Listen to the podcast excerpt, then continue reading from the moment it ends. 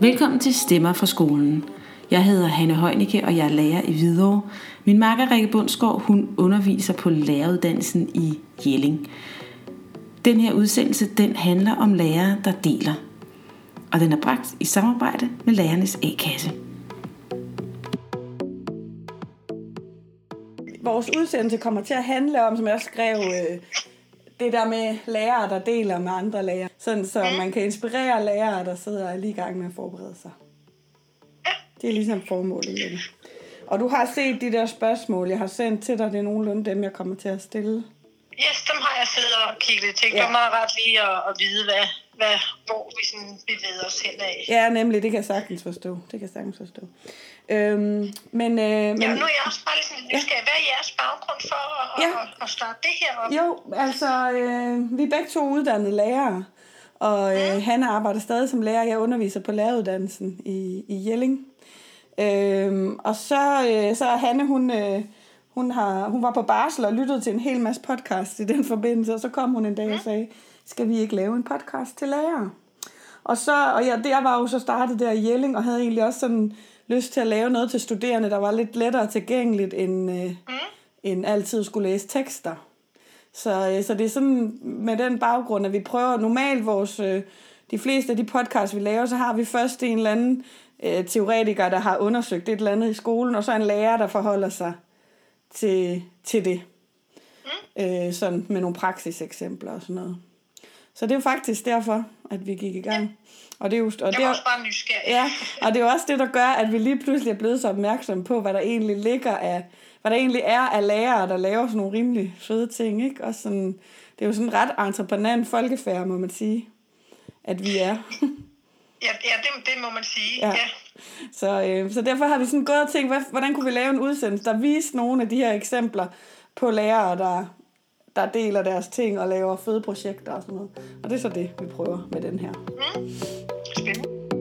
Dorte Riese, som Rikke talte med lige før, hende skal vi også høre mere om senere. Hun er dansklærer, og hun deler sin danskundervisning. Vi har også talt med to andre lærere. Det er Mikkel Aslak, der øh, deler sin øh, undervisning i IT og medier under hashtagget skoletjek. Og så har vi talt med Katrine Dalin Diduch, der øh, er underviser i håndværk og design, og hun er praktisk pioner på nettet. Men øh, allerførst, så øh, sætter vi simpelthen depression over til Josefine Jack Ejby.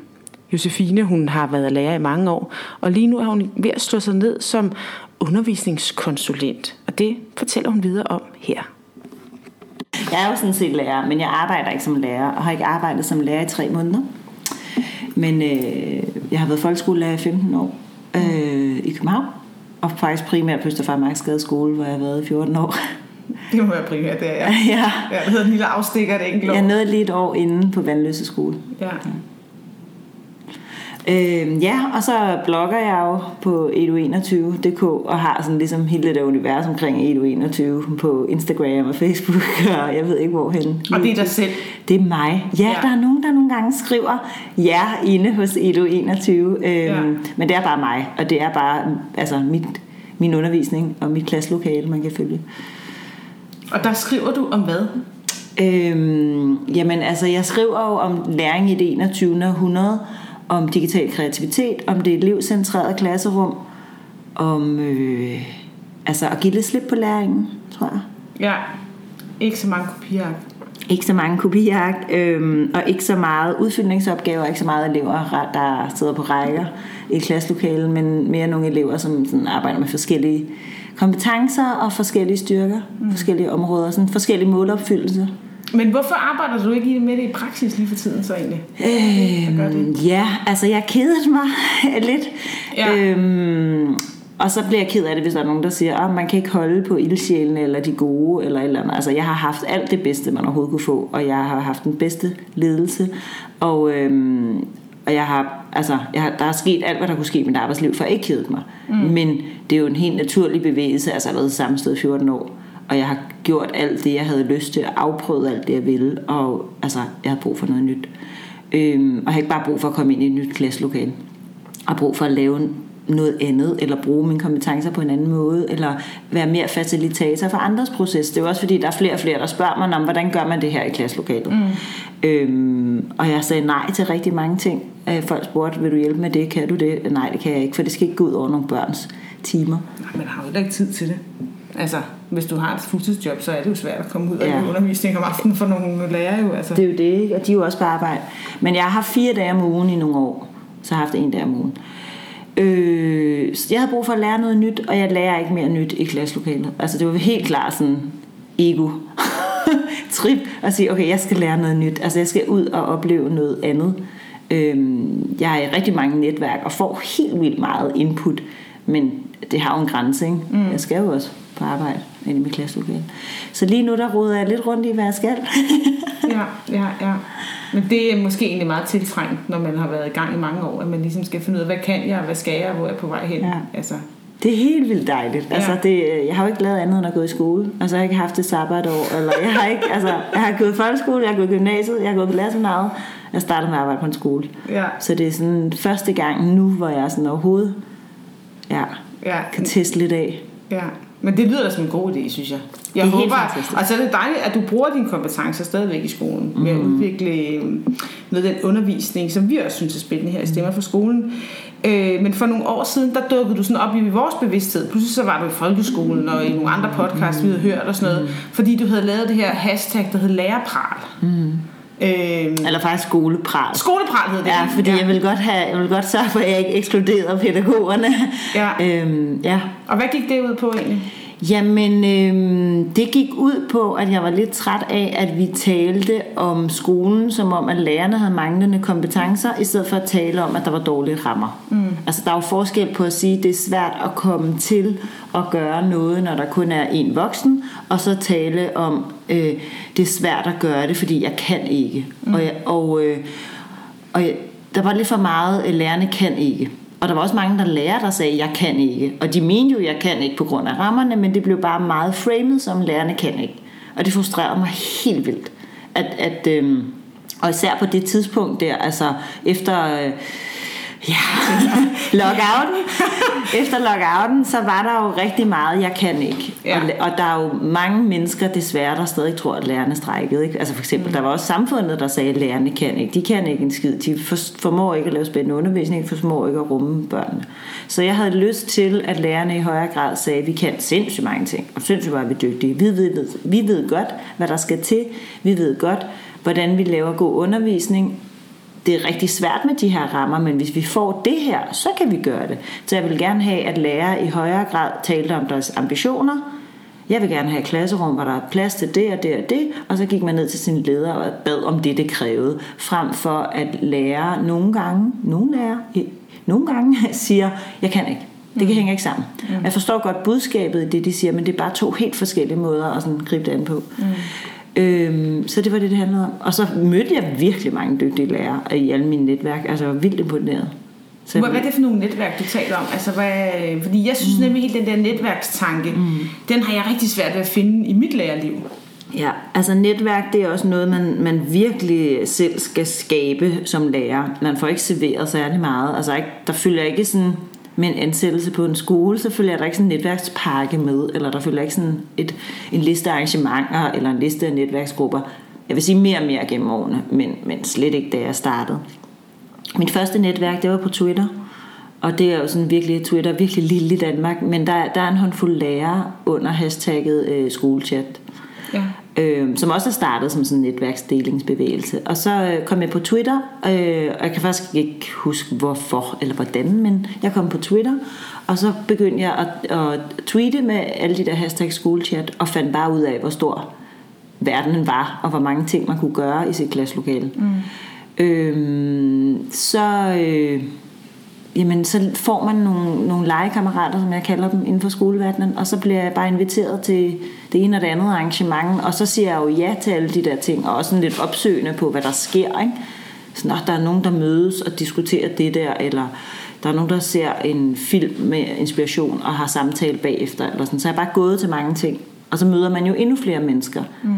Øhm, og så har jeg været med til at arrangere et camp, som nok er det sådan netværksarrangement, jeg kan anbefale allermest, altså som er helt fantastisk. Det er sådan en non-konference, altså hvor man møder op, og så laver deltagerne selv indholdet. Så man, øh, jamen, altså jeg kan virkelig... Øh, Og hvad hedder det, siger du? Altså, øh, selve konceptet hedder en non-konference, og så hedder det en ed-camp, altså en education camp. Mm. Øh, man kan også lave det på sin egen skole. Øh, man kan bruge det i stedet for røvsyge møder, hvor folk de sidder og tænker, hvorfor sidder jeg her? Altså, altså det der Og ed-camp-koncept. ledelsen har siddet to dage. Nej, hvad skal vi have på dagsordenen til personalemødet? Hvad skal vi have på Lige dagsordenen? præcis. Ja. Altså der er kun, det foregår sådan, at man laver et stort øh, grid, et stort net, starter man dagen med, og så skriver man de emner på, på post-its, man gerne vil arbejde med, tale om, blive klogere på, og så bliver de der post-its fordelt ud i nogle felter, i nogle rum, og så går man ud i de rum, hvor man gerne vil tale om det. Men der er ikke en oplægsholder på i rummet. Der er dem, der er i rummet, der gerne vil tale om det. Så i miniskaler på en skole kan man jo sige, når man Øh, der er nogen, der gerne vil tale om litteraturundervisning i dansk, og så skriver de det på en post-it, og så er måske tre, der har skrevet litteraturundervisning. Nå, så ved man, der er opbakning til det område. Ikke? Så man fordeler sig ud på emner og på rum, og så har man sådan flere sessioner, så man kan nå flere emner. Jeg elsker den tanke. Altså også fordi, at man, øh, man jo som lærer har faktisk mange kompetencer i spil i sit mm. lærerliv hele tiden. Mm. Altså både den der relation, man har til børnene mm. med at skabe noget elevcentreret undervisning, at skabe noget, der har en fremtidsudsigt. Altså så du har så meget, du, har, du kan give af, ikke? Mm. Altså, det synes, og, det, og det kommer også lidt ind på noget, vi skal tale om senere, med hvordan man deler mm. på sit øh, lærerværelse. Og Ja. der er den her idé jo Altså, den, Helt oplagt. den er helt genial. Jeg vil så gerne lave det på, på i stedet for pædagogiske møder, eller hvad man nu har. Altså, det giver så meget mening. ja, Øhm, non-konference. Non-konference. Ikke? Der er ikke en oplægsholder, der er ikke et konferenceprogram, man laver indholdet sammen. Det er sådan Ja. meget deltagerdrevet, ikke? Men det er jo bare, hvad hedder det, vores allerførste podcast, vi lavede, den handlede om øhm, entreprenørskab i folkeskolen, fordi vi fandt ud af, Rikke og jeg, der lavede det, at gud nej, man skal faktisk, ind, altså man skal faktisk indtænke øh, entreprenør, entreprenørskab i alle de obligatoriske fag i skolen. Jeg havde aldrig tænkt på det før i mit lærerliv. Pinligt, må jeg sige. Men øh, så fandt jeg ud af på min egen skole, at der var faktisk 8. klasserne, de havde lavet et super fedt projekt, der hed Ellehammer projekt, som var en del af hele den kommune, jeg er ansat i og sådan noget. Og det var sådan, at det stod mig, gud, jeg anede intet om det. Jeg er endda ret gode veninder med en af dem, der havde været med til det. Øh, jeg interviewede så en af de andre lærere, der havde været med i det. Og det var bare ret vildt, at på ens egen skole foregår der nogle ekstremt interessante og spændende ting. Det kan godt være, at man i første klasse, som jeg havde på det tidspunkt, ikke lige kunne gå ud og lave et partnerskab med kloakvirksomheden, men vi kan lave noget, der minder om det. Mm. Og det vil komme frem i sådan en et camp. Ja. Øh, og det, der jo så er helt genialt, det er, at man jo også kan bruge modellen med elever. Det har jeg også gjort, sådan så eleverne har en, en non-konference. Så de skriver emner på papir og går ud i rum. De skal selvfølgelig øh, altså, have lidt hjælp til det. Så der kan godt være, at der skal være en voksen, der hjælper lidt i øh, nogle af rummene, nogle af sessionerne. Øh, men det er også helt genialt til eleverne. Sige, jeg vil gerne tale om, hvordan vi får lavet det her, eller hvordan man gør det Det er her. jo det, alle er svært ved det der med Ja. at give rummet fri. Ja. Jeg tror, vi starter med selv. ja, ja, men det er jo derfor, ikke? Altså man prøver det selv, ikke? Og så får man lyst til at gøre det med eleverne også, ikke? Og når, samtidig, når man gør det med eleverne, kan man også tale om, at man selv har gjort det. Altså det bliver ikke smukkere. Ja, ja, ja. Har du andre fif til, hvordan man kan dele med sine kollegaer, sådan sine helt nære kollegaer? Fordi det er jo dem, vi er med, vi er sammen med fem dage om ugen, ikke? Altså, Jo. Um, altså jeg synes, der er nogle sådan strukturelle ting, der kan gøre det nemmere. For det første, så kan man godt have en helt simpel aftale i et team, at hver gang man printer noget ud, så lægger man en kopi til øh, de andre i teamet. Mm. Altså det er sådan en regel, som vi har brugt ret langt hen ad vejen i mit team. Så hvis jeg har et eller andet spil, jeg har printet ud, så lægger jeg en kopi i matematik, så lægger jeg en kopi til min matematikkollega. Hvis jeg har et eller andet ophæng i klassen, så printer jeg, altså jeg printer altid ud til teamet. Øhm, og nogle gange stikker man det i hånden, og andre gange lægger man det bare i skuffen. Øhm, det, er sådan, det hjælper rimelig på det. Ikke? Så har vi også gjort noget andet, som har gjort ret meget på hele skolen, og det er hver gang man laver noget, hvor man bruger en vejleder eller en ressource, så skriver man det i kalenderen. Det vil sige, at hvis øh, anden Y de har GeoGebra for løb med en matematikvejleder, så står det altid i kalenderen. Eller hvis... Øh, hvad skal det gøre godt for? Jamen det er synligheden. Altså Okay. det gør lige pludselig, at de andre, de er sådan, nå, skal de lave matematikforløb øh, i GeoGebra? Øhm, vi bruger det også, når venskabsklasser for eksempel laver noget sammen. Mm. At der er en venskabsklasse nede og lærer nogle, det kunne være en 6. klasse, der er nede og lave PowerPoint i første klasse. Så mm. står det i kalenderen, altså første klasse laver PowerPoint med 6. klasse, og måske en eller anden, det er jo sådan en rolle, jeg har typisk IT, didaktisk vejleder. Ikke? Ja. Så det bare står i intrakalenderen hele tiden, hver gang der er nogen, der gør noget. Fordi så siger naboklassen, Nå, har I lavet PowerPoint? Ej, det vil vi også. Så jeg oplever, at det hjælper lidt på det. Altså synligheden. Ja. Synligheden, at man så, det er jo også noget skolepral, bare internt i virkeligheden. Se, hvad for nogle fede ting vi får lavet, og blive inspireret også. Mm, ja, helt klart. Ja. Øhm, vi har også i perioder, jeg vil ikke sige, at det er sådan, altså der er jo ikke noget der, der løser alt. Altså det er baby steps, ikke? Mm. Men det er sådan med til det. Vi har også i perioder gjort det, at vi har printet billeder af de øh, lærere ud, som havde nogle særlige kompetencer. Og så har vi skrevet, hvad de lavede. For eksempel, her er der en lærer, der er rigtig god til green screen. Her er der en lærer, der er rigtig god til øh, kodning og et eller andet Lego Mindstorms, eller et eller andet. Sådan, så, og så hang det synligt på lærerværelset. Så det var sådan en, en kompetenceplanche. Ikke? Altså det kunne også være, der var også en, der kunne sådan noget leg på streg, øh, som er sådan noget bevægelse øh, ude i skolegården. Nå, men så hang vi det op fysisk på væggen, så man trods alt kunne se, når, hvem er det, der har arbejdet med alt fra bevægelse til innovation og entreprenørskab. Mm. Hvem er det, man skal hive fat i? Ja, lige præcis. Fordi der kommer jo hele tiden en masse, der ikke ved, Nå gud, kan vi det? Eller har vi det materiale? Eller er der nogen, der ved, hvordan man gør det? Ikke? Ja. Men det, øh, det vi også har brug for i den der podcast, mm. er også de her små baby steps. Ja. Øh, fordi jeg har selv oplevet det i mit eget lærerliv, det har Rikke også, og det har rigtig mange, vi har talt med, oplevet, mm. at den her deling bare er noget, vi har rigtig svært ved os lære. Mm. Øh, vi er på en eller anden måde lidt introvert, når det gælder mm. vores egen faglighed, og det er mm. måske den der lidt usikkerhed, man har, om man ikke har taget en universitetsuddannelse, eller man også er blevet, måske er der også nogen, der føler sig enormt trampet på mm. i nogle af de faglige kampe, der har været igennem årene. Ikke? Jo. Altså, og det vil vi gerne have vendt. Ja. Egentlig. Vi synes, der er mange, der har meget at give af, og meget at, øh, og, og, og vise andre. Og du, også, du har den der blog, du var en af de første, der startede der med at skrive om dit lærerliv. Hvad, er din, til- hvad har du fået tilbagemelding på det egentlig? Øhm, jamen, jeg har fået så mange gode tilbagemeldinger. Helt vildt. Altså, øhm, ja.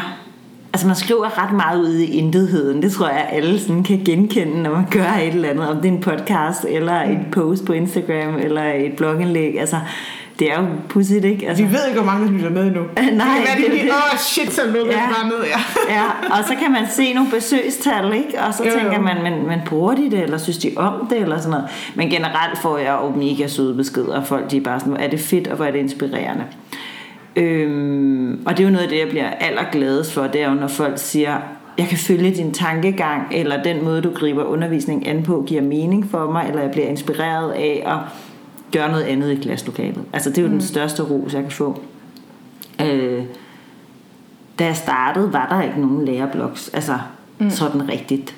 Og der er stadigvæk ikke så mange. Ej. Der kommer flere og flere, ikke? Jo. Men, øh, men øh, jeg var jo, jeg kiggede meget langt efter USA, ikke? Fordi der er der rigtig mange, der har sådan et, øh, altså der har de, man kan sige, de blogs, der er nu, er meget sådan fokuseret på billedkunst, eller på øh, håndværk og design. De er meget sådan nogle fagligt orienteret. Eller kopiark. Eller kopiark. Dem, ja. Dem, er- dem er der også kopiarks delings øh, sites, eller måske især på Facebook, ikke? Bliver der delt mange kopiark. Øhm, men det jeg sådan blev inspireret af, det var det der med at følge en lærer, altså sådan lidt bredere sådan, altså der var mange lærere i USA, der har sådan et anden ys blog, altså ikke elevernes, men læreren, sådan, her var det der, der foregår inde i det her klasselokale. Ikke? Mm. Øhm, det blev jeg vildt inspireret af. Fordi klasselokaler er så lukket. Helt vildt. Altså man går ind og lukker døren, og der er nabolæreren ved ikke engang, hvad der foregår. Mm. Og det, det var det, jeg havde lyst til at gøre op med. Altså, man kunne se lidt mere ind i klasselokalet. Ja, og det var, det var faktisk, altså da jeg startede med at være ansat på en folkeskole, det var sådan en chok for mig. Mm. Det der med, hvor lukket det var. Ja. At man, altså man både følte sig meget alene derinde, men også sådan, det der med, må jeg godt gå ind og forstyrre de andre, eller hvad? Ja. Altså sådan, jeg synes, det var, det var Ja. virkelig svært at finde ud af den der kultur. Ja. Ikke? Altså, Jo, der er helt klart en lang gammel kultur, der handler om, at jeg er landsbyens lærer. Det er mig, der har lærerbogen. Nu går jeg ind til eleverne og lukker døren og fortæller dem, hvad der står i bogen. Mm. Og så går ud igen, ikke? Hvor at, at det, jeg ligesom har kæmpet for, det er virkelig... Altså, jeg har også kæmpet for åbne døre, altså mellem øh, parallelklasser. ja. Og at lærerne cirkulerede mere rundt mellem de to klasser. Og, altså, helt klart. Mm. Men vel også fordi, man jo har nogle forskellige kompetencer som lærer. Ikke? Altså, du er jo ikke lige god til det hele. nej. Altså, du har, nogle, du har nogle kvaliteter, der kan blive brugt i forskellige klasser, forhåbentlig. Ikke? Jo, og så er det også bare smart. Altså, det er jo smart at forberede sig og sige, jeg sørger for det her for to klasser. Mm. Så sørger du for noget andet for to klasser. Altså, Ja. der er ikke nogen virksomheder, der skulle lave profit, der kunne stå inden for, at lærerne forbereder sig, som de gør. Altså, der sidder jo lærere ved siden af hinanden og forbereder det samme materiale til samme årgang, ikke? Mm. I to forskellige klasser. Mm. Altså, det er sådan ret dyrt. Ja, ja, og det er vel også det, som... Øh, altså, det, er jo også det, som mange ledere, ledere mm. gerne vil have os hen til at gøre. Ikke? Og det var, det var, det var jeg bare fik vidt at vide rigtig mange gange øh, i to, fra 2014 og frem. Ja. Og, det, og det var svært for os lige at forstå, hvordan man skulle gøre det, Ja. egentlig. Jo, jo. Altså i starten. Ja, især fordi man jo stadig var vant til, og til det stadig er, at gå ind i sit eget klasselokale og lukke døren. Mm. Og så giver det jo ikke mening at, at lave noget sammen, hvis man stadig er helt opdelt. Nej, nej, så, kan man, så, så, er det, så er det hurtigere bare at, at mødes med sig selv Ja, derhjemme om ja. aftenen og få det lavet. Hvad hedder det, øh, hvor, altså du sagde, du, har, du finder inspiration i USA, det er simpelthen mm. den, altså hvor, hvordan kom du til at kigge derover, tænker jeg, fordi jeg ville da aldrig tænke, at den måde, jeg laver skole på, kan, kan jeg finde inspiration i USA, for eksempel. Nej. Altså det, der startede det hele, det er 7-8 år siden. Det sådan rigtig tog fart, da jeg var på barsel med min datter. Der opdagede jeg Pinterest. Mm. øh, og det er der hele min rejse, den startede faktisk med Pinterest. Det er ret, det er ret skønt. Og, og hvis man ikke kender Pinterest, så, så skal man ind og kigge på det. Men det er jo en, en opslagstavle med billeder. Øhm, så det er sådan en visuel delingsside, ikke, hvor man bare på billeder kan se alle mulige spændende projekter. Og der opdagede jeg skole på Pinterest, og så jo bare billeder fra det ene klasselokale efter det andet. Og det er noget af det første, har nok været indretning, jeg har set. Mm. Øhm, og så har det været vægge plastret til med alverdens begrebskort og huskesedler og sådan noget, de vil med i USA. Ikke? Altså, Ja. de, de, øh, og lige i overkanten nogle gange, men de plastrer jo væggene til med alle mulige farvestrålede, farvestrålende plakater og kort Ja, ja, helt og vildt. Ja, huskesider og sådan noget. Ja, det er sådan noget, jeg også har haft, indtil vi fik sådan en ADHD-vejleder ud på min skole, og så sagde, tag det ned. Ja, ja, ja men det, øh, det er sådan alt måde. Ja. Øhm, det blev ret inspireret af. Og så var der ret meget, der er også ret meget naturteknologi faktisk. Altså der er sådan ret mange små forsøg. Og sådan, Ja, sådan noget science. Ja, ja. ja. Og, sådan, og billeder er jo mega godt til at dele. Altså for mig var det også bare en åbenbaring. Altså man kunne have en bogmærke menu, ikke? hvor man kunne gemme alle sine bogmærker. Og så lå det som links, men du kunne jo ikke se, hvad der var inde på linket. Du skulle ligesom klikke ind for at se, hvad der var. Hvor Pinterest er jo nærmest bare en samling af links, men hver link er præsenteret med et billede. Mm. Så jeg var bare sådan, wow, hvor er det en nem visuel måde at, at dele ting på, og se, hvad der foregår i et klasselokale bare på et billede. Øh, og USA er bare et stort land, så der er bare mange flere øh, lærere, øh, og mange flere klasselokaler, og mange flere blogs. Det var det ene, der gjorde det. Og det andet, der gjorde det, det var, at jeg stødte på øh, p21.org, som er ligesom det der framework om det 21. århundredes kompetencer. Altså, hvilke nogle kompetencer synes nogle virksomheder og organisationer, at eleverne skal have udviklet i skolen. Mm. Øhm, og så blev det også naturligt at kigge på USA. Ja. Så det var simpelthen Pinterest på barsel, Ja. hvor du sad og Ja, armede, jeg sad og så armede og, så og sad med din scrollede. telefon. Ja. Ja, ja. På Pinterest. Så det var, det var, man selv føler, det kan godt være lidt ynkeligt, når man siger, at jeg selv sidder der nemlig også. Mm. Så kan man faktisk få noget ud af det. Ja. Ja, det må man sige. Jeg har, op, jeg har opdaget, at øh, Instagram er et ret stort lærermedie. Mm. Altså, der er mange lærere, der er på Instagram. Der er mange, der sådan lige er begyndt med at dele mm. nogle ting. Mm. Øh, og det, det tænker jeg er noget, som vi i hvert fald griber lidt fat i. For det er noget, som alle kender, kan man sige. Ikke? Hvor man kan få fat på nogen, der, der har en, en holdning bag deres billeder, Ja. som de gerne vil have Ja. ud med. Ja. Men altså, Josefine, tak fordi du havde lyst til at komme hele vejen hos Amager og besøge mig her på min fridag. Og vi har også været på Instagram for at finde lærere, der deler deres undervisning. Vi skal tale med Mikkel, der deler sin undervisning i IT og medier. Og vi skal tale med Dorte, der deler sin dansk undervisning. Og så skal vi tale med Katrine, der deler sin undervisning i håndværk og design. Og så har vi bare så tænkt, så laver vi sådan nogle små, korte interviews med nogle af de lærere, som vi selv følger rundt omkring forskellige steder. Sådan lidt omkring, hvad I får ud af at dele, hvad I kom i gang, og nogle eksempler og sådan lidt. Så det skal mm. ikke være sådan super langt, det bliver bare 5 minutter. Ja, fint. Øh, fordi så laver vi ligesom sådan en inspirationspodcast til lærere, Ja. der skal til at komme i gang med at, at, at forberede noget undervisning, men også sådan lidt på at få dem i gang med at dele noget mere. Ja, idé. Ja. Så øh, skal vi ikke bare starte, og så, hvis jeg ser sådan lidt mærkeligt ud, så er det bare fordi, jeg lige skal tjekke, om, altså jeg er ikke, jeg er ikke særlig god til sådan noget teknik, øh, men derfor gør jeg det bare alligevel. Så derfor så kan jeg godt lige gå lidt i panik nogle gange, når det er sådan noget nyt her. Jeg har ikke prøvet at optage sådan noget her før på den her måde. Altså FaceTime ind i... Nej, jeg er ikke så god til sådan noget overhovedet. Ikke. Det, er jo, det er jo virkelig dig, der skal lave alt sådan noget her for mig. øh, men Skimlen, øh, Mikkel, fortæl lidt først, hvem du er, og hvor du deler hende. Ja, jamen jeg hedder Mikkel Aslak. Jeg er halvtids skolelærer, halvtids pædagogisk konsulent hos øh, VIA CFU, og så er så skolelærer ellers den anden halvdel på Marienskolen i Syddjurs Kommune. Okay. Så det er sådan en 50-50 ordning, hvor jeg kan rende og være almindelig skolelærer, og så kan jeg samtidig være konsulent, som har fingeren i mulden. Og forhåbentlig ved lidt om, hvad der foregår ude i skolen. Ja, Jamen, det gør du vel, når du har halv tid øh, derude. Ja, præcis. Hvad, øh, vi, har, vi, men vi følger dig bare på, øh, på Instagram, men er, deler du andre steder din undervisning? Øh, ja, jeg deler en del steder. Øhm, jeg har min øh, YouTube-kanal, som er blandet alt muligt, men, øh, men fagligt, altså hele vejen igennem. Elevproduktion og øh, alle mulige egne øh, flip learning, en hel masse flip learning, forskellige fag osv. Det var altså, jeg sådan startede med at bare lægge ud mest til mine elever i første omgang. Det er der også andre, der har fundet frem til at bruge. Øhm, så har jeg kørt meget på Twitter i mange år, øhm, hvor det har været sådan meget, øh, altså også rent fagligt. Øhm, og så var det, jeg fandt Instagram for et par år siden, og så, at der var flere, der begyndte der. Øhm, og så lavede jeg en, ved siden af min private, som jeg næsten ikke bruger, lavede jeg en øh, professionel skoletek, hvor jeg lægger ud og deler øh, inden for især kreativ brug af IT. Hvad får du ud af at dele din undervisning? Jeg synes, jeg får rigtig mange forskellige ting ud af det. Jeg får øh, noget god feedback på nogle af de ting, jeg laver, øh, andres erfaringer og vinkler på de ting, jeg øh, undrer mig over eller finder på osv.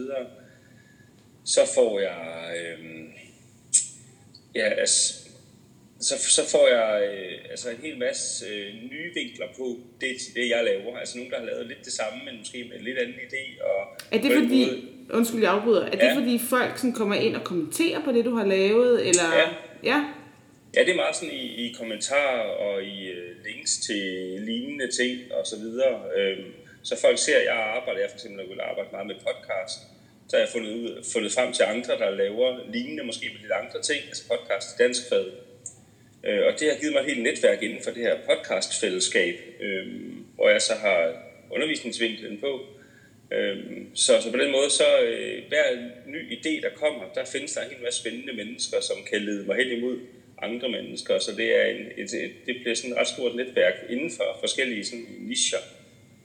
Øhm, og det synes jeg er super interessant. Øhm, og så giver det også en stor tilfredsstillelse at se, at andre kan bruge nogle af de ting, jeg laver. Det, er der, øh, det, det synes jeg har en kæmpe stor værdi, fordi jeg bruger rigtig meget af det, andre laver. Øhm, så hvis jeg, hvis jeg oplever, at folk kan bruge det, jeg laver til noget, så er det en stor motivationsfaktor for mig. Det, øh, det kommer rigtig glad.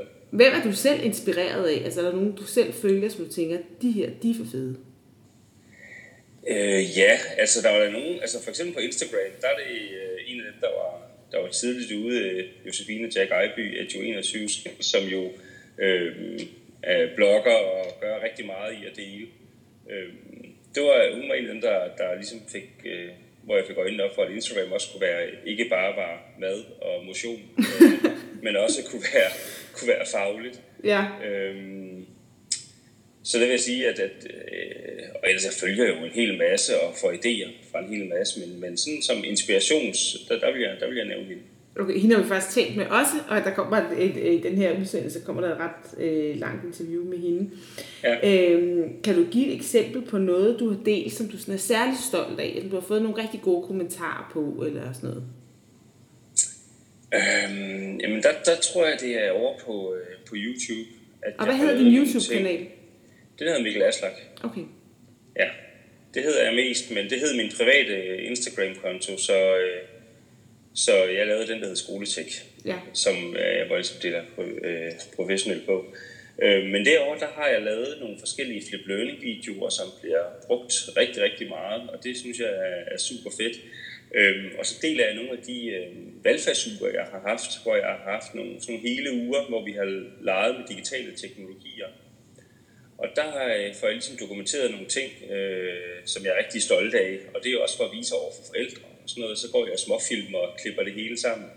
Og der har jeg for eksempel lige haft en hel uge, hvor vi har lavet noget DR-undervisningsmateriale til nogle... Øh, til genoptræningscenter, og det er så nogle, øh, nogle sukkersyge patienter, diabetespatienter, der har fået noget undervisning lavet af mine elever. Altså de har lavet undervisningsmateriale, vi skal bruge over for de her diabetespatienter. Er super fedt projekt, og det har jeg delt derinde og fået noget, noget god feedback på, og, og folk hører om det, jeg ser. Øh, der kan jeg lidt mere nuanceret dele de ting, jeg laver. Mm. Og så linker jeg selvfølgelig fra andre sociale medier over til, til de videoer, jeg laver her. Så det vil jeg udpege som noget af det, jeg har været særlig stolt af her på det seneste. Nu, øh, nu, den her udsendelse handler hovedsageligt om, hvordan man deler sådan på mm. forskellige sociale netværk. Men hvordan deler du sådan en real life, som det hedder i jeres sprog? altså, hvordan deler du på din egen skole, på din egen arbejdsplads? Jamen, jeg har en del timer som øh, pædagogisk IT-vejleder på skolen, og det nyeste, vi gør, det er at lave co-teaching, hvor jeg er kommer mindre bredt ud, kan man sige, men kommer til noget dybere ind i undervisningen og får en større impact, tror jeg. Øhm, så jeg er med ud i undervisningen, hvor vi så laver nogle forløb sammen, øh, hvor jeg så kommer ind med mine kompetencer og kreativ brug af IT på forskellige lederkanter, mm. og planlægger og udfører undervisning sammen med mine kollegaer. Og så laver jeg også en hel masse af de her små videoer. Hvis du, man kunne gøre sådan, og har du set med Book Creator, der er lige en god idé her, og, og sender lidt rundt til mine kollegaer, og også i kommunen, og, og ja, så ligesom jeg deler. Så øh, vi har blandt andet også inde på vores skole, har vi sådan en PLC-portal, øh, hvor vi kan dele og, øh, og, øh, og prøve at inspirere med de her små, små videoer. Har du et, du må også godt komme to, øh, gode råd til, hvordan man kommer i gang? Fordi man kan jo godt ligesom, der synes også, der findes rigtig mange steder, hvor folk er kommet i gang, og så har de lagt to ting ud, og så sker der bare ikke mere. Ja. Øh, har du et godt råd til, hvordan man ligesom, altså fordi det skal heller ikke være alt sammen, behøver ikke at være helt fikst og færdigt og super flot og professionelt og sådan noget. Nej, altså tit så kan man jo dele øh, halve idéer også, og få komme rigtig langt på det. Man skal ikke tænke, at man skal dele det helt færdige og flotte. Det er ligesom, at, at som, som, som snakken går med Instagram, at man skal ikke kun dele, når man lige har bagt boller og løbet 20 km. Man skal også dele andre situationer, hvor man er i tvivl, og hvor man, altså det er uperfekte. Ja. Og ens halvfærdige idéer. Mm. For det er der, der også er en god masse god mulighed for, øh, for at bygge videre på det. Øh, og det kan også sagtens inspirere. Øh, det kan ikke være helt færdige og flotte idéer, øh, man deler. Øh, så jeg tænker, at, at hvis man har et eller andet, man er særlig interesseret i, øh, som, man, som man brænder for, så, så kan man dele det. Og så kan det jo godt være, at man ikke får en masse feedback i starten. Øh, og, og, og det skal man heller ikke gøre det for. Altså man skal ikke gøre det for at få likes, tænker jeg, og så videre. Man skal gøre det, fordi man synes, det er fedt at dele. Og hvis det så øh, er, at, at hvis det er spændende, så, øh, så kommer der folk og kigger på det, og så kan man få feedback på det. Og man kan selvfølgelig ikke sige, at alt, at bare man er vedholdende nok, så, øh, så kommer der en effekt. Øh, men hvis man virkelig brænder for det og synes, det er spændende, så er det bare at kaste sig ud i det. Der er, jo, der er mange, der er sådan lidt bange for, hvordan skal jeg lige formulere mig og så videre. Men man skal bare tænke, at det er halvfærdige og det er lidt usikre, det har lige så meget værdi som det der helt flotte og poleret. Ved du hvad, det synes jeg var et rigtig godt budskab at give videre til vores lyttere. Kom bare i gang. Det behøver ikke at være super flot og professionelt, men øh, Mikkel, tak fordi vi måtte øh, ringe dig op her en sent søndag aften i juni måned. Ja, ja men øh, jeg hedder Dorte Riese, og jeg arbejder på en lille skole øh, lidt uden for Holbæk, hvor vi har fra 0. til 6. klasse et spor. Så der er en lille skole. Og der, der har jeg de sidste mange år hovedsageligt haft øh, dansk, jeg har to danskklasser. Og så er jeg her for halvanden, to år siden på gang med at læse til dansk vejleder. Ja. Og så har jeg jo så fundet den her kæmpe øh, store interesse for at blogge om min undervisning. Mm og om litteratur. Og jeg har to, hvad kan man sige, to, så der er sådan lidt to ben i det, jeg har mm. sammen med en, og det var sådan, sådan det hele det startede. Jeg har en, en profil inde på Instagram, som der hedder Litteratur til Dansfaget, hvor at vi sammen, Ulla Maria og jeg, øh, skriver om og anmelder litteratur til danskfaget, både mm. til sådan målrettet lærerne, men også til, til elevernes egen læsning, sådan gode forslag til inspiration til, hvad, hvad man kan hvad man kan byde eleverne øh, af god inspiration til egen læsning. Mm. Og så har jeg så min egen, øh, som det hedder Danskværelset, hvor at det er sådan meget praksisnære ting i min egen undervisning, som jeg blogger om, og nogle tanker. Jeg har også for her for et halvt år siden har jeg startet en bogklub op på vores lokale bibliotek, og den, det bruger jeg ligesom også min, min egen profil til at forhåbentlig give lidt inspiration, men også sådan lidt til, hvordan man kan arbejde med litteraturen, måske sådan lidt, lidt ikke så skolemæssigt, mm. øh, som, som man gør der. Så det er sådan, sådan meget, meget kort sådan lidt om mig, hvor at jeg bevæger mig rundt. Og jeg, jeg er hovedsagelig altså på, på, inde på Instagram. Vi ja. har også en profil, Ulla Marie og jeg, inde på Facebook. Ja. Men, men jeg kan godt mærke, at det er hovedsageligt på Instagram også, at jeg finder inspiration for andre med det her fantastiske, spændende netværk af alle mulige, som der giver deres gode idéer videre. Ja, så man så pludselig opdager selv også, ikke? at de eksisterer. Jo. Mm-hmm. Øhm, så, så, så du har altså både det her dansk værelse, og du har, og det, og det er både på Instagram og også en blog, ikke også? Så kan man ligesom jo. på bloggen finde sådan mere ud, ud, uddybende af din, af din øh, forløb og sådan noget, ikke? Jo, lige ja. præcis. Det var, det, var, det var tanken. Jeg kan også ja. godt mærke, at det er egentlig der, hvor jeg, hvor jeg, hvor jeg kommer sjældent hen. Ja. Øh, og det er jo fordi, det, det hvad kan man sige, sådan lidt mere beskrivende, og det er også ja. der, hvor jeg lægger de forløb, som jeg laver. Øh, så, så har jeg måske vist noget af dem inde på danskværelset, og så ja. er min tanke, og hvis tiden den var, var mere hjælpsommelig, så ville jeg godt have lagt endnu flere ting ja. ud på, på, hvad kan man sige, på min blog, ja. hvor jeg lægger forløb og sådan. Men, Jamen Instagram, Instagram får sådan en karakter af sådan en inspiration, ikke også, for, når man kigger derinde. Øhm, altså forskellige eksempler, du laver med, med, mm. med hvad, som du selv siger, hvad er det for nogle, øh, for nogle værker, man kan læse, hvordan kan man lave forskellige aktiviteter i forhold til det. Og måske, måske er det i virkeligheden også, altså måske er det derfor Instagram er et godt medie, at det ligesom er sådan, at man også bare lige hurtigt kan få en, en god idé derinde. Jo, men det tænker jeg, ja. det er jo også det, som jeg, som jeg også selv får ud af det, med, med dem, som, som, som jeg følger. Ja. Det er jo også, at jeg ser måske et eller andet, og så synes jeg måske lige, det er rigtig spændende, eller også så giver det mig visuelt ideen til, til noget andet, fordi at det er jo det her visuelt, vi allerførst bliver præsenteret for. Og så en forholdsvis kort tekst, så det, så det er jo sådan et, et det er sådan en nem medie at, at, at gå til. Ja. Både at dele og, på og, og, og blive inspireret på. Ja. Ja. Og så, så, så synes jeg jo hele den her, hvad kan man sige, altså det, der findes jo, altså jeg er jo ikke dygtigere end nogle af alle de andre dansklærer, der, der, der findes. Jeg er måske bare sådan, hvad kan man sige, synes, at det er, det er sjovt at vise ja. de her elevprodukter. Øhm, men det er også noget med, altså, du, du åbner døren op, ikke? Ind til dit klasselokale på en anden måde, jo, end andre måske gør. Og det er måske det, jeg har været sådan lidt ramt af øh, ja. i forhold til, til mit arbejde. Selvom jeg er på en lille skole, så, så, så bliver det hurtigt sådan, altså på lukket dør, man ja. gør det. Ja. Og, og, og det, er jo, det er jo et meget godt billede udtryk, det her med, at her der, der bliver der åbnet op. Altså jeg vil enormt gerne vise, hvad jeg laver, og jeg vil også enormt gerne se, hvad andre laver. Øhm, og her der er det bare, og så, så, så tror jeg også, der skete det der, det Ulla Maria og jeg, som, som der har litteratur til dansk, da vi ja. startede. Fordi at vi jo sådan sad, hver gang vi mødte en anden, så var vi sådan vildt begejstrede over en bog, vi havde læst. Og så en dag, så kiggede vi på hinanden og vi, så skal vi ikke prøve det der med at lave en profil, og ja. skal vi så ikke prøve at lægge nogle af de her bøger ud, fordi der må der være, altså der, der må der være andre, der, der synes, vi er så fantastiske, som vi er. Og så kunne vi jo mærke den der kæmpe interesse, og øh, vi kunne også godt mærke, at folk de begyndte at spørge lidt ind til sådan lidt mere, hvordan bruger I så den, og øh, hvad har I tænkt med det? Og så, så afsted kom det jo så, at vi så, hvad kan man sige, altså, og jeg så også lavede, lavede dansk værelse, som der blev sådan lidt mere praksisnært, hvor ja. den anden bliver sådan, altså ikke så, så praksisnært. Men, men det var enormt, altså det, det blev enormt inspirerende, og så blev det bare enormt sjovt lige pludselig også at skulle forholde sig til lidt, på en anden måde til sin egen undervisning, ja. end man har gjort før. Sådan ja. lige pludselig kigge igennem nogle, nogle andre øjne.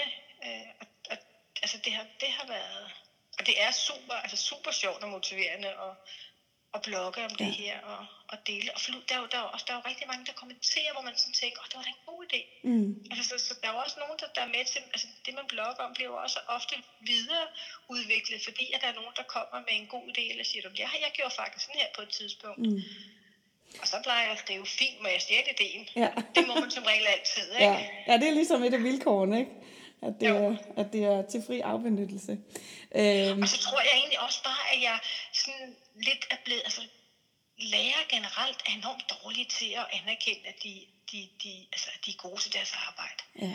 Øhm, og, og her der tænker jeg bare, der bliver det bare sådan et, et, et sted, hvor at, at man faktisk godt må vise, og man faktisk godt må, må, må være lidt stolt af det, det erhverv, man har, og de, de her ting, man gør.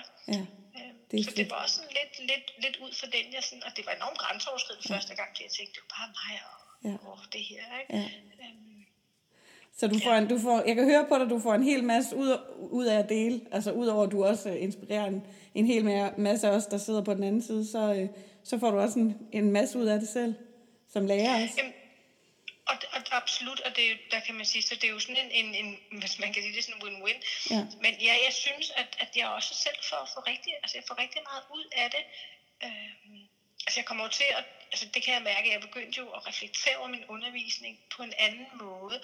Og, og jeg ved egentlig ikke, hvorfor øh, at, at det, det egentlig har, har, har udviklet sig sådan. Men, men, men det kan jeg mærke. Altså jeg, jeg tror også bare, at, at i den der, hvor man selv blogger, bliver man op, det gør man som regel altid op, altså mere sådan fokuseret på, når andre de så også gør, hvordan ja. de, de gør det. Ja. Og så er det klart, at, at fordi vi så også er to, så, så har vi jo rigtig mange snakke om det, som vi, vi blogger om. Og det, det er jo også bare med til at udvikle ens, ens praksis. Ja. Hvem hvem er du selv inspireret af? Hvem, hvem, hvem øh, følger du på Instagram og, og, og på bloggen? Sådan af andre lærere? Jamen, Jamen, jeg følger blandt andet min, min gode veninde, Ulla Marias klasser, som, som der er jo hende, som jeg har. Ja. Jeg tog til danskfaget med. Ja, er det Og også så er- dansk? Er det også dansk, hun blogger Det er også dansk, ja. ja. Og så er det så også en, der hedder My Classroom. Ja, DK, som der også er dansk. Altså jeg vil sige, de fleste af dem, som jeg, som jeg følger derinde, det har en eller anden danskmæssig vinkel, øh, enten sådan praksisnat, eller også sådan lidt, lidt, altså sådan lidt teoretisk, sådan, hvor at netop podcast, hvor at der kommer sådan en anden viden, som, som jeg kan bruge i, i forbindelse med mit, med mit, med mit dansfag. ja, Og så følger jeg også en del af forlagene, så vi holder sådan lidt af styr med, hvad kommer der af, af nye ting, og hvis de laver nogle nye undervisningsløb, så går vi også ind og... Altså, så, så på den måde ja. altså, er det både andre blogger, men, men også forlagene, Ja. som vi... Øhm, og de er jo enormt søde til, hvis man har et spørgsmål til dem, så er det sådan meget nemt at spørge dem derinde, i stedet for at skal til at skrive til en eller anden mailadresse. Ikke? Så, Ja. så jeg synes, generelt, så synes jeg bare, ja, jeg synes, Ja. at vejen til at, at snakke med andre inden for sit egen fag er blevet meget, meget kortere Ja. i, i form af for eksempel Instagram. Hvis du skal give et eksempel på, øh, på et forløb eller en idé, du har delt, som du er særlig stolt af, hvad, hvad, øh, hvad vil du så fremhæve?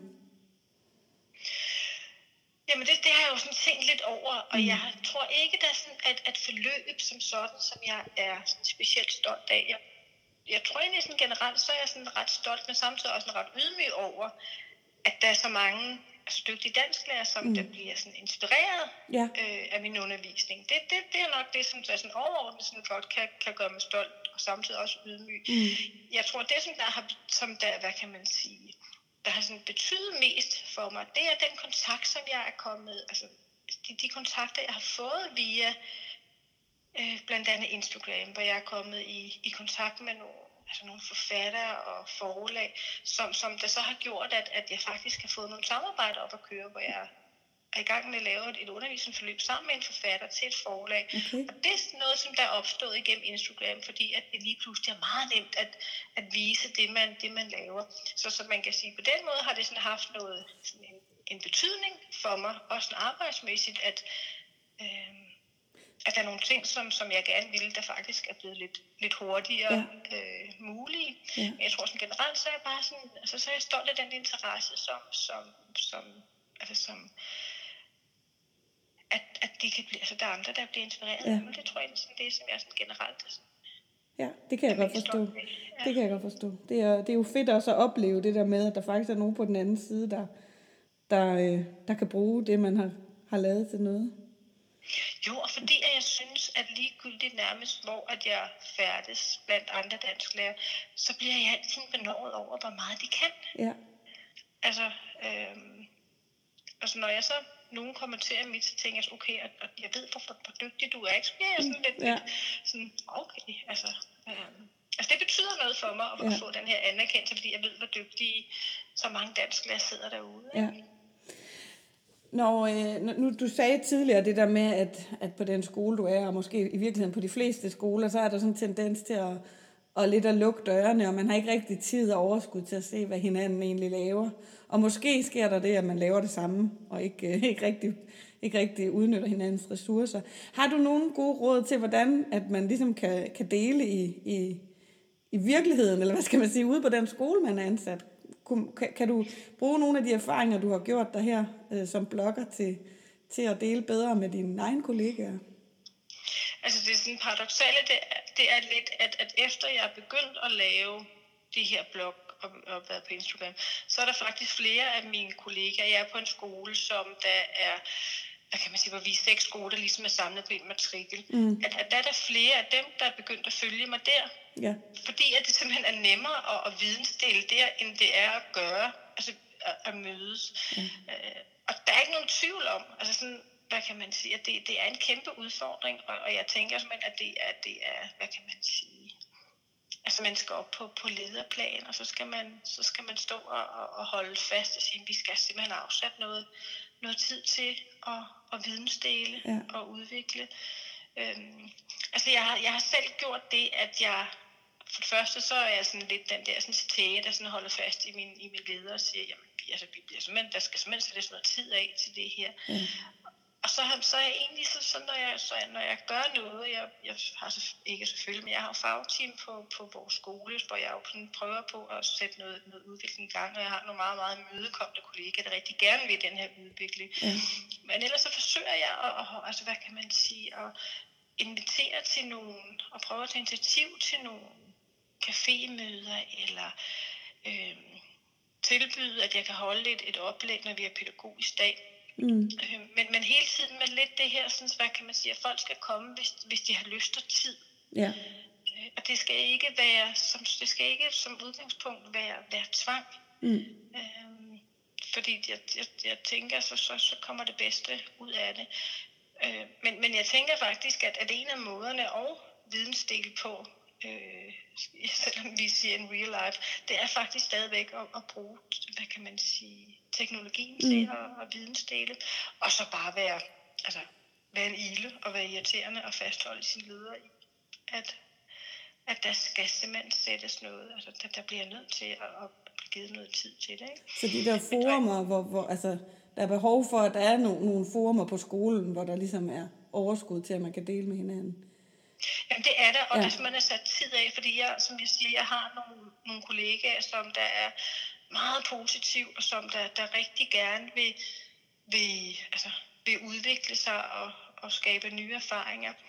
Og det eneste, de siger, det er, hvornår er det, vi skal gøre det? Og når jeg så kommer og siger, at jeg har fået, altså, der, der er tid til det der, så er der ikke nogen af dem, der siger, at det kan jeg ikke. Så er de Nej. bare enormt glade. Ja. Øh, og, og, det har, og det har jeg også oplevet, når, når vi har gjort det på tværs af vores skoler. At når vi sidder der, og der er blevet defineret tid, så er alle enormt positive og enormt motiveret for at sidde. Øhm, så, så det er for mig, er det simpelthen sådan et, altså, altafgørende, at der bliver tildelt den tid, Ja, som, hvor, man, hvor man kan sidde og, og udvikle og give de her idéer. Ja. Øhm, fordi det, det, det bliver, altså det, det, det bliver hægt, altså det, det bliver svært, hvis, hvis det ikke bliver mere struktureret, fordi så er det, der sker det der, så, så, så, så opgiver man sådan lidt, og så lukker man sin egen dør, mm. og så passer man sin egen undervisning, mm. øhm, fordi så er det det nemmeste, og så går man hjem, og så når der er lidt ro over, så tager man sin telefon eller sin computer, og så går man ind. ja. Øh, Så og får man tid. Så har man tid til at få kigget på. Ja. Så er det jo godt, de eksisterer, de her steder, hvor man kan, øh, hvor man kan finde det. Også, øh, også lidt uden for, for al den travlhed, der er på skolen. Ja, det synes jeg. Ja. Det synes jeg. Og igen, folk de er her jo af Altså ofte, altså de er der, fordi de, de, de, de brænder for det, mm. de synes, det er spændende. Mm. Øhm, men altså, når jeg, når jeg, hvis jeg altså, er på nogle, nogle, nogle workshops, jamen så opgiver jeg altid, at, at jeg har de her profiler, og ja. jeg kan se, at altså, folk, de, altså, og det var sådan lidt grænseoverskridende for mig til at starte med, fordi mm. det er sådan lidt at blande, blande to ting sammen. Mm. Men, men jeg kan jo jeg kan jo se, jeg kan mærke, at der er et behov for et sted, hvor de kan gå hen og, og få lidt, lidt gode idéer. Ja. Fordi det er jo også det her med, hvordan altså vi, vi, har, vi gør så mange ting som dansklærer, vi glemmer halvdelen af dem. Så når nogen så kommer, og sådan, altså, det er jo også svært at spørge efter noget, man ikke ved, nogen har gjort. Og jeg tror måske, det, der også, ja. det er også en af grundene til, at jeg, jeg, jeg, når, når jeg kigger mine, mine mange billeder igennem, så bliver jeg jo selv overrasket over, når jeg det der, det lavede jeg da også, og det kunne jeg da godt lige gøre igen. Ja. Altså det bliver sådan en nem opgavebank at, at scrolle henover ja. og blive inspireret af. Så det, så det der med at dokumentere det, man laver, kunne måske også være et godt råd så til, til kollegaer ude i verden. Altså egentlig også selv at få øje på alle de gode ting, man, man går og laver i sin, i sin hverdag. Ja, altså jeg sidder faktisk lige nu, mens vi sidder og snakker, det er jo igen det, der sker, når man, når man, altså når man sidder og snakker med mig. Jeg sidder faktisk lige og får sådan en idé om, at det kunne være sådan fedt at have sådan en kæmpe opslagstavle nede på lærerværelset, ja. hvor man sådan bliver, bliver, altså bliver opfordret til at tage lidt billede en gang under din undervisning. Ja. Smid det op på den der. Ja, så kan man komme og spørge, når der lige er tid. Mm? Ja, så, kan så er det jo folk, de, de kan komme og spørge og sige, ja. det ser spændende ud, hvad har du lavet? Og så, ja. så, så, altså jeg har ikke oplevet nogen, nogen lærer, som der ikke har lyst til at om deres undervisning. Nej. Det var en god, det var en meget god konkret idé med sådan en stor opslagstavle fyldt med, ja, med billeder fra praksis. Fik, fik, fik, fik tanken, ja. fik sådan et billede af, da du, da du sagde det. Ja. Jeg tænker så, okay. Fedt. Ja. Godt. Dorte, mange tak, fordi du, øh, du ville inspirere øh, en hel Jamen, masse lærere ude i, ude i landet. Katrine, øh, lige nu der sidder vi og taler til hinanden på en skærm, fordi du bor i Skelskør, og jeg bor i øh, København. Og øh, når vi ikke sidder her, hvor er du så? Så er jeg på Skelskør skole til daglig, hvor jeg underviser i dansk og i håndværk og design og i naturteknologi og i billedkunst. Ja, og øh, jeg kender dig jo ikke øh, for, altså fra Skelskør skole, jeg kender dig fra den øh, profil, der hedder Praktisk Pioner. Og hvad laver du der?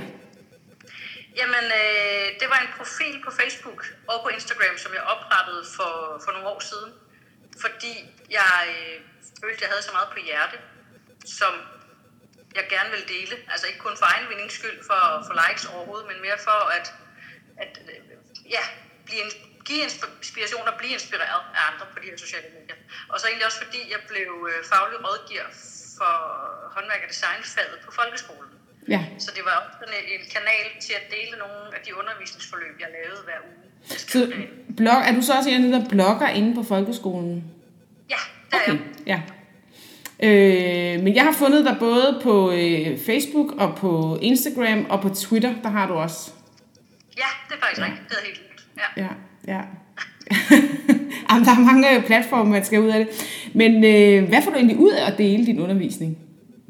Øh, jeg, jeg kan mærke, altså i min undervisning, øh, altså når jeg underviser, er jeg blevet, er blevet meget opmærksom på mig selv og på, hvordan jeg underviser. Det, det er lidt sådan en, en, en, en hvad hedder, dobbelt effekt af det, at jeg gik fra at have en intention om at dele mine idéer og min, øh, min forløb, til at jeg er blevet meget opmærksom på mine elever, faktisk, mm. og på min selv. du synes, men det har, det har du fået, altså du er blevet mere opmærksom på dine elever? Ja, ja. Ej, hvor sjovt. På, på, en anden, på, en, på en anden måde, synes jeg. Ja. Jeg ellers har jeg, jeg har altid, har altid været opmærksom. Jeg har altid meget øh, inkluderende og meget altså, relationelt i mit arbejde. Ikke? Men, men det er en helt anden måde, fokus jeg har på mine, mine elever og på min undervisning, altså forløbene, jeg laver, ja. efter jeg er begyndt. Hvad med den? Du må også øh, få noget feedback forskellige steder fra. Ja, øh, helt klart. Jeg vil sige, øh, lige præcis håndværk og designfaget, som er det, jeg deler, det, øh, der, det er jo sådan en rimelig snæver øh, faggruppe, kan ja. man sige. Øh, og, øh, og, og, og mange, skal jeg passe på, hvad jeg siger, mange er ældre i faget og har gjort det rigtig, rigtig mange år. Øh, så, så feedbacken, jeg får, er, er ikke, hvad jeg ønsker. Altså, jeg kunne godt tænke mig, at der kommer mere feedback i forhold til, til, til, til det fag, vil jeg sige. Mm. Men det er jo et fag, der faktisk blev, øh, altså blev at det, det fra om et år, der skal vi jo til at udbyde det også i 3. klasse for eksempel, eller sådan noget. Ja, ja. ja og fra efter sommerferien i 7. også. så der har været mega meget fokus på faget. Mm. Og det er meget taknemmelig for.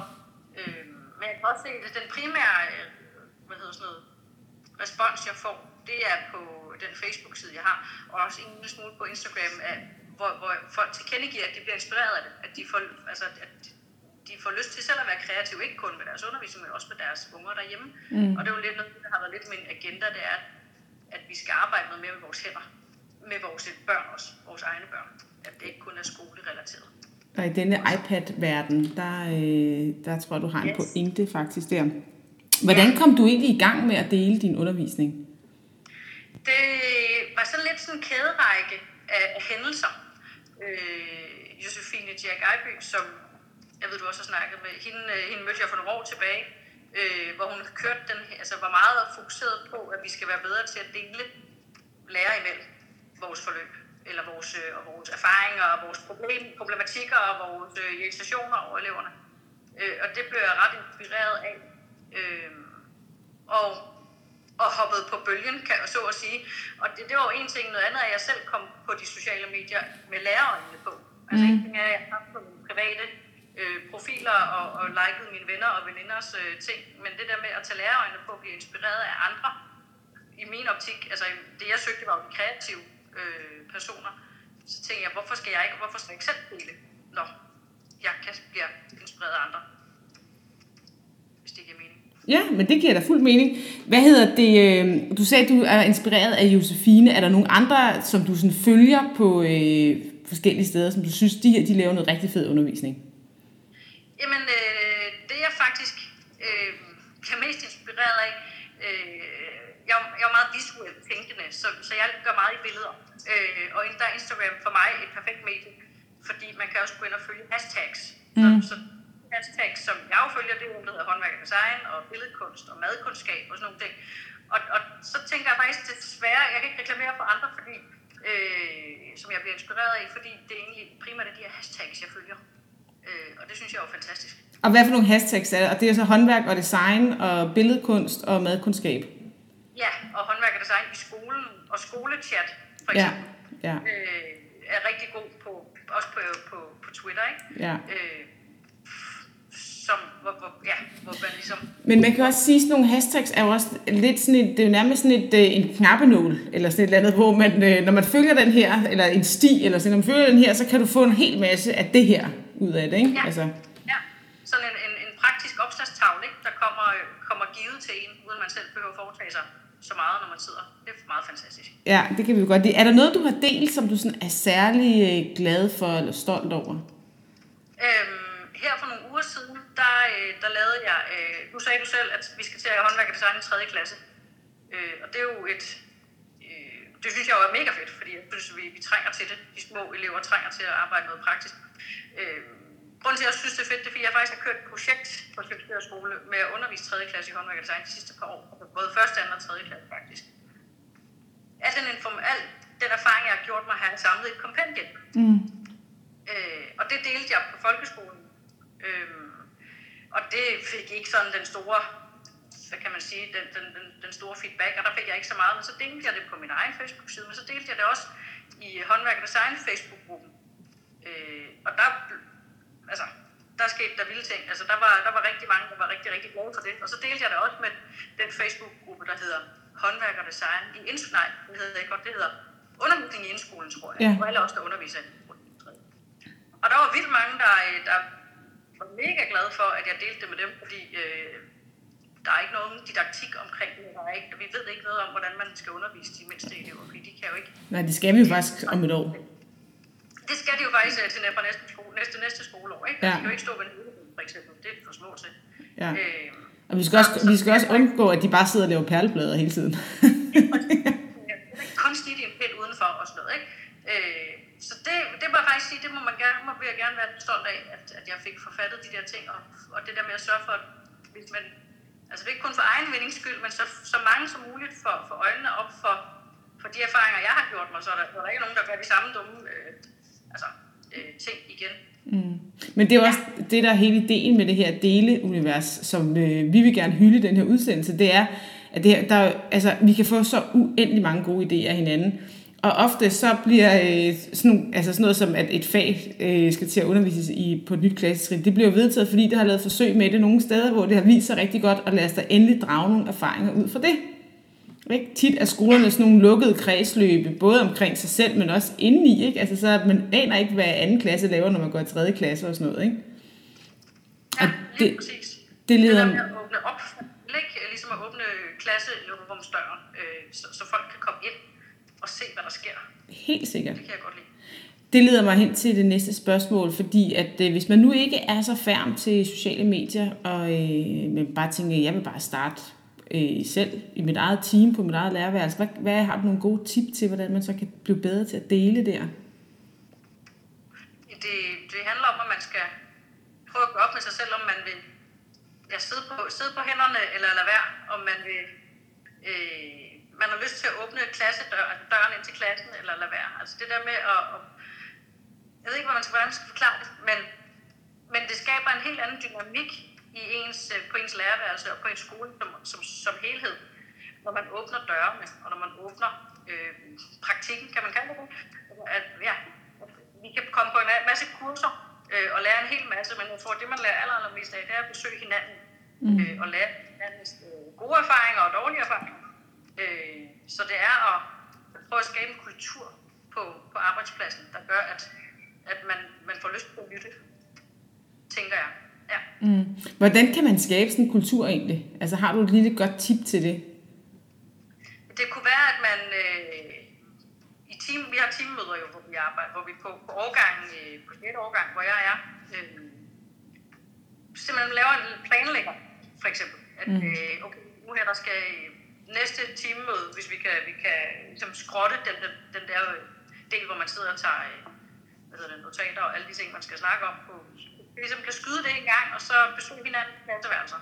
Mm. Vi har en venskabsklasse på vores skole, hvor man siger, okay, i de teams, i de altså venskabsklasseteams, vi er for eksempel med 0. klasse, øh, når man allerede, der hvor man allerede er parret, kan man sige, ikke? kunne man ligesom lave nogle aftaler, hvor man, øh, hvor man kommer ind og ser hinanden. Men jeg ved, at en del af de går meget op i tiden, og det er jo noget af det, som, som vi er ret udfordret på, og i hvert fald været det gennem de sidste par år. Ikke? Øh, men så hold, hvad hedder det jo fat i lederne og sige, øh, vi har simpelthen brug for at udvikle os, og ved vi ikke har så mange penge til kurser. Det ved jeg også, der ikke er så mange steder. Øh, men det er en af de ting, der kan gøre noget for os. Ja, det der med, at man bare kommer ind og besøger hinanden i hinandens klasse og se, gud, hvad er det for noget, du har gang i der, og sådan noget, åbner, åbner lige skuffen op Ja, på en ja. eller anden måde, ikke? Ja, det kan jo både være af faglig karakter, ikke danskfaglig, matematikfaglig, men også rent øh, klasserumsledelsesmæssigt. Altså hvor der bare, Ja. ja. vi har nogle kolleger, som er bare pisse gode til at lede en klasse, ikke? Ja. Øh, og så er der andre, der er bare udfordret på det, og sådan er det bare. Vi er forskellige som mennesker. Mm. Øh, og så er det en meget hurtig, kan man sige, hurtig i gåsøjen øh, og nem måde at blive inspireret på. Og sige, nå for fanden, det er det, du gør. Aha, mm. det får jeg. Men ved du hvad, Katrine, tusind tak for din øh, gode råd. Vores tid, den er øh, desværre gået nu her, men øh, tak fordi vi måtte ringe dig op.